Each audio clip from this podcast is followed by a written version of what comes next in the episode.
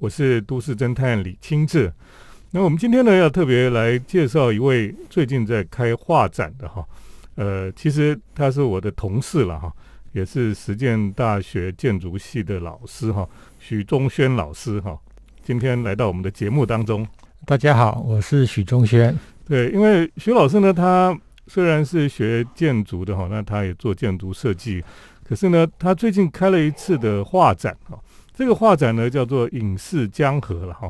那这个画展非常的特别哈，所以今天在节目当中呢，要特别来跟听众朋友来介绍这个画展哈。那这画展呢，它跟一般的画家不太一样哈，因为呃，一般画家就是纯纯画画了哈。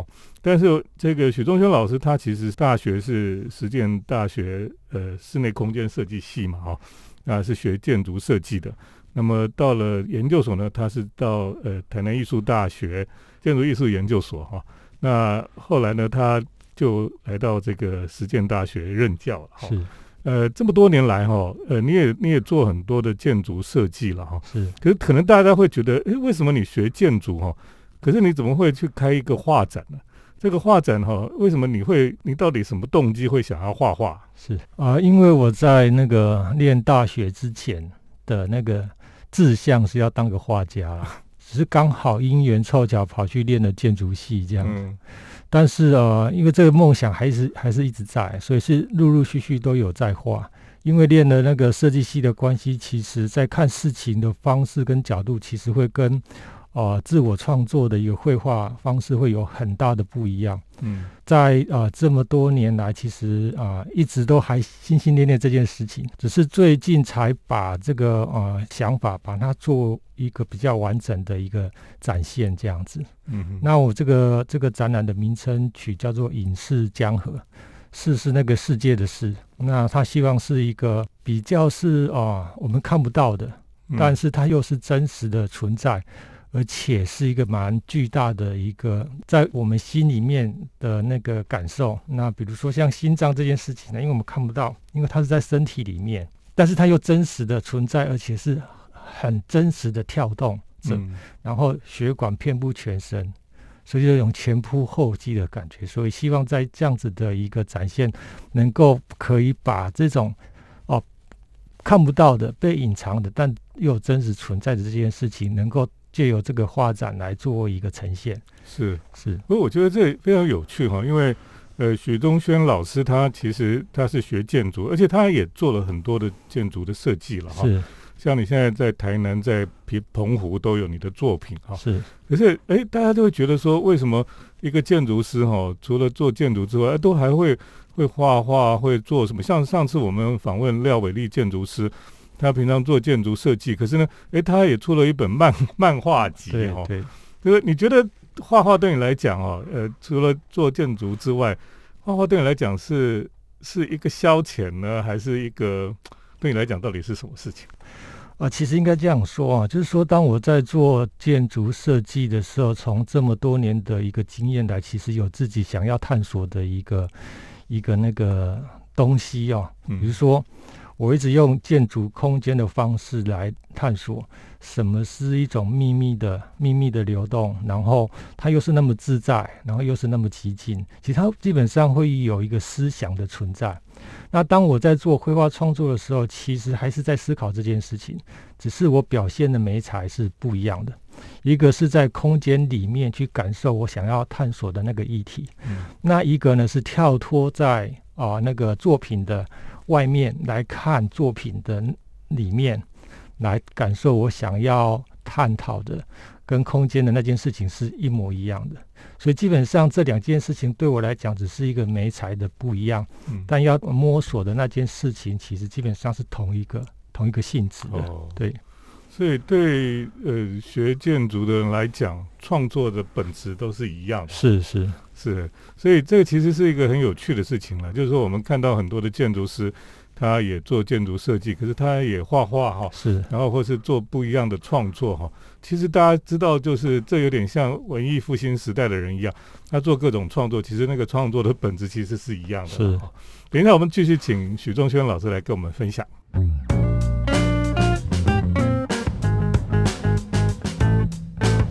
欢迎回到我们建筑新乐园节目，我是都市侦探李清志。今天呢，我们在节目当中特别邀请了实践大学建筑系许宗轩老师哈，来谈一谈他最近开了一个画展那我们都觉得很特别哈，就是学建筑设计的人居然哎会平常都在画画，而且会开画展哈。呃，他这个画展呢，呃，题目叫做“影视江河”了哈。是，影视就是在某一个空间的状态里面是的的一个江河哈。那可能大家不知道，因为你你现在听节目哈，你你看不到那个画面哈。那其实那个画哈，非常的，其实讲起来是抽象哈。是，所以他是用呃铅笔哈，就是画画画，然后画出有点像山水，可是有有点像呃黑白的哈。然后有笔触，然后有一些留白的地方哈。是，那他你听这个他的那个主题哈，叫做“影视江河”哈。那你看看就发现里面真的好像有一个世界在里面这样子哈。你你当初为什么会想要画这个系列的主题的作品？你可以讲一下吗？好，谢谢。那个其实，在刚开始啊，要提笔再次提笔来做一个艺术绘画的创作的时候，其实也没有什么原因，只是说。想要画的时候呢，我就去画它。哦，那因为我刚开始的时候，其实心里并没有什么一个起头，只是说我想要去画，然后就开始了这样的一个动作。嗯，然后哦，我有一个习惯，就是说我会经常会自己一个人静坐。那在静坐的时候，其实是蛮舒服的，因为就是自己一个人对自己这样子。然后在静坐的时候，当你到了一个时间点的时候，其实。就我而言，他会觉得是好像你会把自己呃的那个整个身体的感受呢，好像不是在这个世界里面，会，进到另外一个世界，对对，就会进到另外一个世界的一个状态这样子。所以当我在呃静坐到一个阶段的时候呢，哦，我忽然因为我都闭着眼睛在坐在那边，然后哦，忽然我的的那个眼睛内。到底是内还是外呢？是很难界定的。但就是说，可以看得到，在我的那个呃视野里面，忽然会有一个很真实的空间的形象存在，嗯，而且是亮的，嗯，然后轮廓呢，其实都非常的清清晰，嗯，所以当进入到这样的一个情况的时候呢，到底我们所处的这个空间是在身体的内还是身体的外？嗯，这个对我来讲其实是蛮蛮有意思的，嗯，然后。在静坐的时候呢，其实它可能就是一个坐在那边的这样的一个简单的动作，但它又可以让我就好像每一次做的感受都不太一样，然后又可以很自由自在的一个状态，在我自我的一个内心里面被呈现出来。所以这个其其实基本上对于我在作为一个艺术创作的时候，其实是一个。蛮大的一个过程，嗯，好，蛮大，或是一个起点这样子。所以你会把你感受到的画出来？哦，不是，呃，是把那种感觉画出来。嗯，然后呢，我又经常做一些飞翔的梦。对，然后这个梦呢，其实基本上都有好几种那个姿势的一个飞翔的方式。嗯，那都是彩色的，而且蛮。对我来讲蛮真实的，嗯，所以在有一次的那个梦境里面呢，其实我我记得非常清楚，就是说，当我盘坐的时候，然后整个人腾空飞起，嗯，然后到了一个类似三合院的一个三角形下的一个高窗，那高窗呢，它会自动把那个窗户打开，嗯，打开之后呢，我就成那个超人的那个姿势呢，就从那个窗户飞出去，嗯，所以当飞出去的时候呢，我看得到整个大地的一个那个脉络。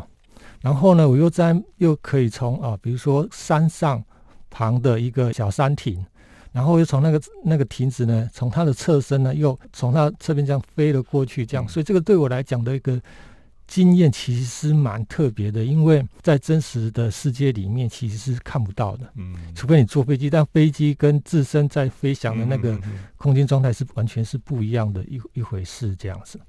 然后第二个呢，我们人缩小的时候，有点像蚁人那个电影啊。当我们人缩小的时候，进入到其实已经存在的空间，只是说那个空间对我们来讲又是另外一种体体验。然后那个空间的存在呢，所有的物物件物体呢，其实基本上都是呈现一个非悬悬浮的方式而存在那个空间里面。所以在这个感受，在虽然是啊一个电影的一个呈现方式，但对于我来讲，这是。另外一种不一样的体验。嗯，是我们听这个许忠轩老师讲他的创作的缘起哦，我觉得非常有趣了哈。就说原来一个艺术创作者哈，他其实他的起心动念，他这个呃，就为什么会创作出这样的作品哦？其实跟他自己不同的体体验哈，都有很大的关系了哈。呃，等一下我们再继续请许忠轩老师来跟我们分享他的作品。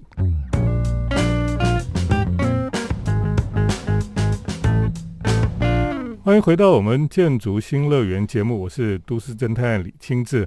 那我们今天特别邀请到了许忠轩老师哈，他最近做了一个画展，叫做《影视江河》了。那这个画展呢是在呃如果剧场哈是来展出哈，等一下再跟大家讲一下如果剧场在什么地方了哈，大家可能都不太知道哈。那这个徐老师可以再跟我们谈一谈哈，其实你你那个创作哈，的确是跟一般我们在在这个坊间看到的这些艺术创作有很大的不同了哈。是可以说你可以看到这个创作的画作里面哈，呈现出来就是一个。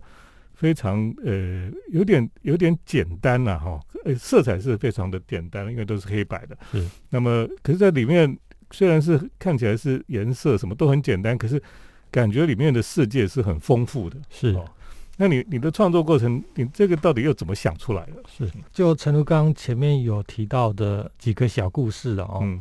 那其实这里面还有一个，其实对我来讲也是蛮向往的一个境界了哦，因为我曾经在呃小说上面有看到，他提到那个磕长头的喇嘛。嗯，然后呢，他们因为是在西藏的牧民的地区呢，他们都会一生都会有一个心愿，就是说一定要完成这件事情，就是从他们居住的地方一直到他们的圣城，也就是拉萨。嗯，这一路呢，他们会用三步一磕头的方式来完成他们对于圣城的一个那种朝圣的路线。是是是，所以当他们朝圣的时候呢，会带着全家大小，因为啊。磕长头的这个人呢，他他的唯一的动作就是三步一磕头，嗯嗯，然后他的其他的家人就是就是后勤部队会帮他们帮他把剩下的事情处理好。他家人没有磕头，没有跟在旁边而已。对，跟在旁边，然后处理一些杂碎的事情啊，比如说煮饭啊等等这些。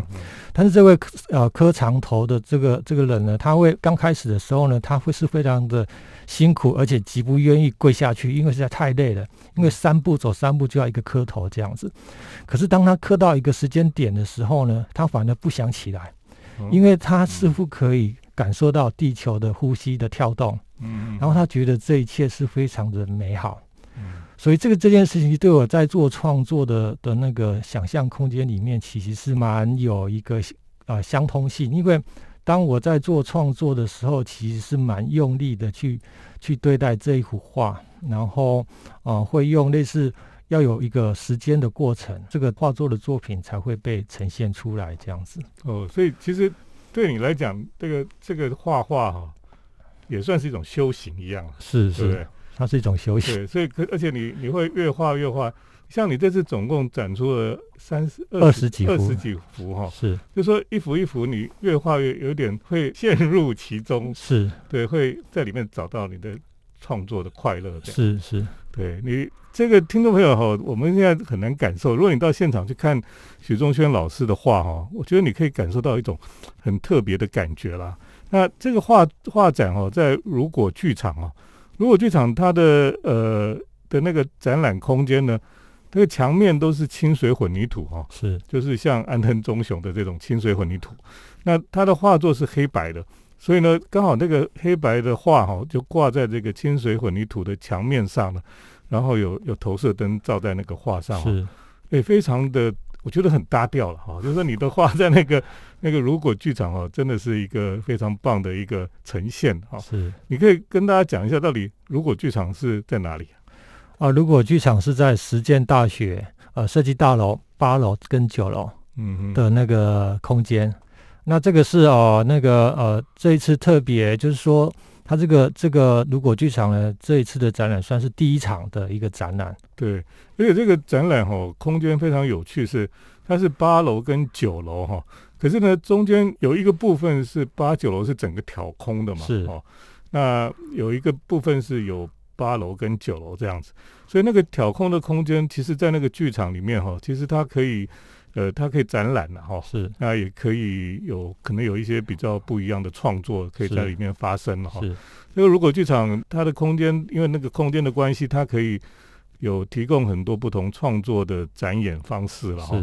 那甚至如果你要展一个非常巨大的一个雕塑作品，也是摆得下。对，没问题。对，所以这个这个剧场是一个呃很不错的一个空间哈，展览空间了。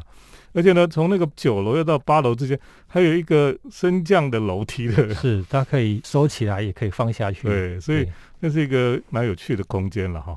那如果听众朋友有有想要去看的人哈，可以去看一看。等一下再跟听众朋友继续来分享。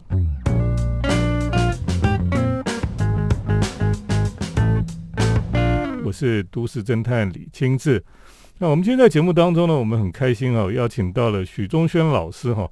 啊，他是建筑系的老师，可是呢，他最近开了一个画展，这个画展叫做《影视江河》了哈。那这个画展非常特别，而且呢，他他展出画作的地方哈，叫做“如果剧场”哈。如果就是那个，就是如果怎么样怎么样？对对，如果怎么样？剧场，如果剧场，你跟听众朋友讲一下哈，这个如果剧场，呃，如果要去看你这个画展哦，要怎么去啊？是。当然，那个可以啊，通过哦捷运呢，直接坐到捷运站呢，然后到我实践大学，嗯，哦，直接坐电梯到八楼。它其实就是实践大学的设计大楼，设计大楼八楼最上面是，对。那你那个画展是什么时间？哦，那个画展的展期呢，是从二月十九到三月二十，嗯哼，然后它展览的呃时间是。哦，礼拜六、礼拜天是从十点到六点，然后礼拜二跟到礼拜五呢是下午一点到六点的时间开放，所以平常还是有开哈。是，嗯，这个画展哈，当然我觉得听众朋友有兴趣的话，就可以来看一看这个徐老师他的画作哈。啊，我觉得这个这个画作哈，还有这个他他呈现的地方哈，是。都都非常特别了哈，就是说你可能很少看到这样的一个画展的空间了。那另外呢，这个画作也非常的令人，我觉得是可以看到哈，这个创作者哈他内心的世界。是是。所以呢，这样的一个画展哦，这个也欢迎听众朋友都可以来看一看这个叫做《影视江河》的画作啊。是。今天呢，我们很开心哈，这个许仲轩老师来到我们的节目当中。跟我们分享他的创作哈，还有他这个影视江河的画展啊。那时间只到三月二十嘛，是对，所以大家可以，因为你你可能一般人哈，他会有点害怕说，哎呦，我走到这个实践大学的这个设计大楼里面，是是，不知道进去会怎么样哈。对，其实就是可以自由的进去嘛，是是蛮开放的。对，然后进去你就坐电梯上去就可以看画展，这样对，直通八楼。嗯嗯嗯。然后那个那个空间的确是跟一般的画廊是不太一样的空间了，欢迎这个听众朋友都可以去参观。今天我们跟听众朋友介绍许忠轩老师的画展哦，就介绍到这里，谢谢听众朋友的收听。我们接下来呢是都市侦探的咖啡馆漫步单元，都市侦探的咖啡馆散步。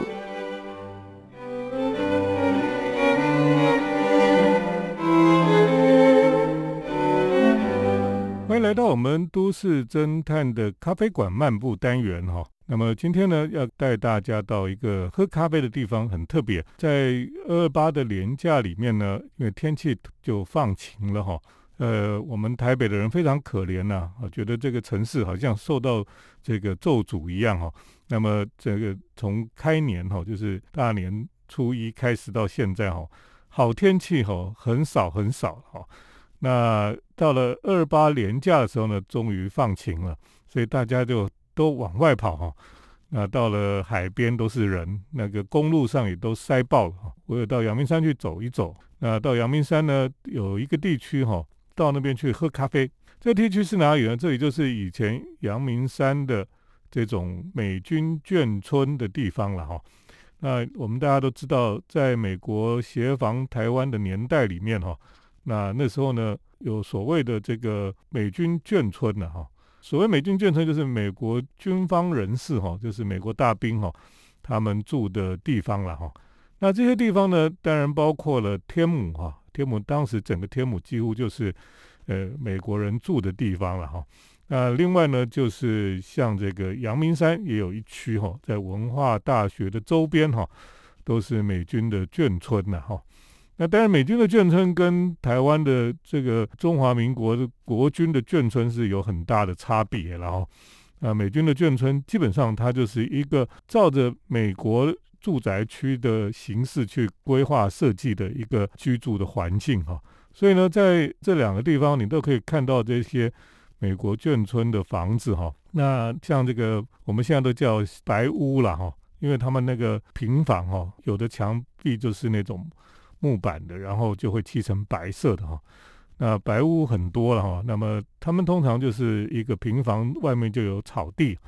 那么草地呢，就会修剪的很漂亮哈。那每一栋房子跟房子中间的庭院都很大，而且呢，庭院跟庭院中间哈，基本上是没有围墙把它围起来的。那么通常都是顶多种一些这个树篱了哈。那很多时候根本连树篱都没有，所以。住在这个美国眷村的时候呢，你可以发现哈，他们都可以从你家的后院跑到别人家的后院去玩这样子哈。那其实我小时候算是住在天母的这个美军的眷村里面，那因为这个邻居哈都是外国小孩，所以院子也很大哈，然后跟别人的小孩都可以在院子里面大家玩在一起哈，这是一个很特别的经验的哈。所以我到阳明山这个保留下来的美军眷村的房子这边呢。就勾起了我小时候住在天母这个美军眷村的这种经验哈，还有他的回忆了哈。那么现在在这个阳明山的这一区的美国眷村哈，有一些是从不同的单位哈，他们把它承租下来，那么他们就开了很多不同的店哈。啊，当然有些店开起来是有点不太让人家觉得有点不伦不类哈。比如说，居然在美军眷村的房子里面卖小笼包的哈，你就会觉得怪怪的哈。那么我最近去了一区哈，我就觉得规划的还算不错哈。那么这一区呢，里面有咖啡店，有西餐厅哦。那基本上我觉得这个做做法哈，还比较类似这个呃美式生活的一种氛围了哈。那他们把这些老房子都修得很好，草地也都保留下来哈。那这一区叫做草山小镇哈，叫 Old Town 哈。那么修好之后，其实如果你几年前去哈，这一区基本上都是废墟了哈。那我那时候也去那边拍过一些这些老老的美军眷村房子破破烂烂的那种样子哈，那种废墟的感觉哈。不过现在都把它修好了，而且修得很漂亮哈。啊，就回复到以前美军眷村的那种感觉哈，啊，有庭院哦，然后有白色的房子等等的，而且呢，这一区里面哈，这个草山小镇里面呢，我说他们除了有西餐厅之外哈，每一栋都不太一样，有的是开餐厅了哈，那么有的是开这个，有有一栋是星巴克了哈，对我觉得这也是蛮特别的一栋星巴克，那里面呢，你就可以进去喝咖啡，就可以去那个庭院走走哈。那基本上是一个享受这种以前美军在台湾生活的这种呃很特别的这种经验哈。那现在可以在这个地方可以感受得到了哈。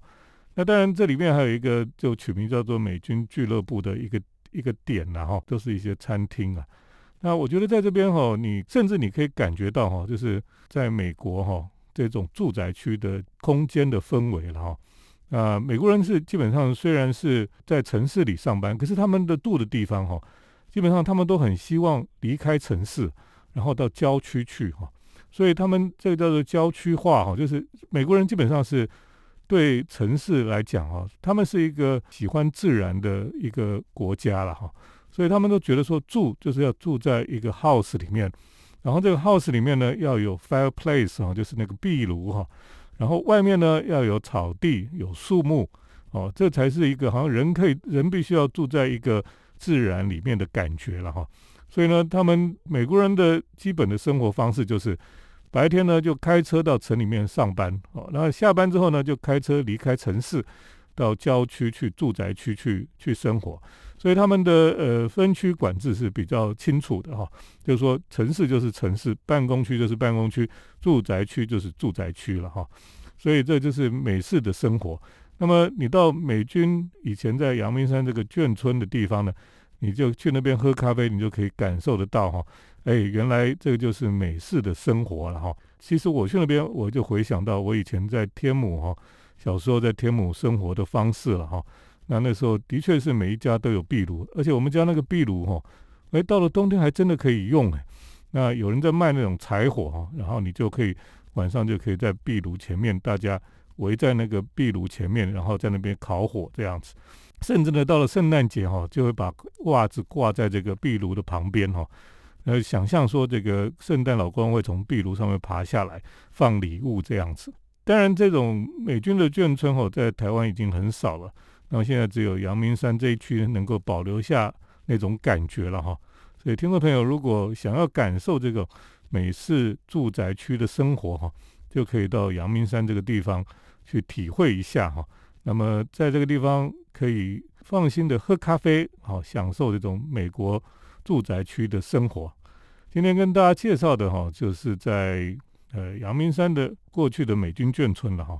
那么现在哈变成了一个草山小镇，就把这些老的眷村的房子哈都把它重新整理，又恢复到以前美军眷村的生活方式。跟大家介绍到这里，谢谢听众朋友的收听，我们下礼拜再见。城市的幸福角落，来杯手冲单品，享受迷人的香醇世界。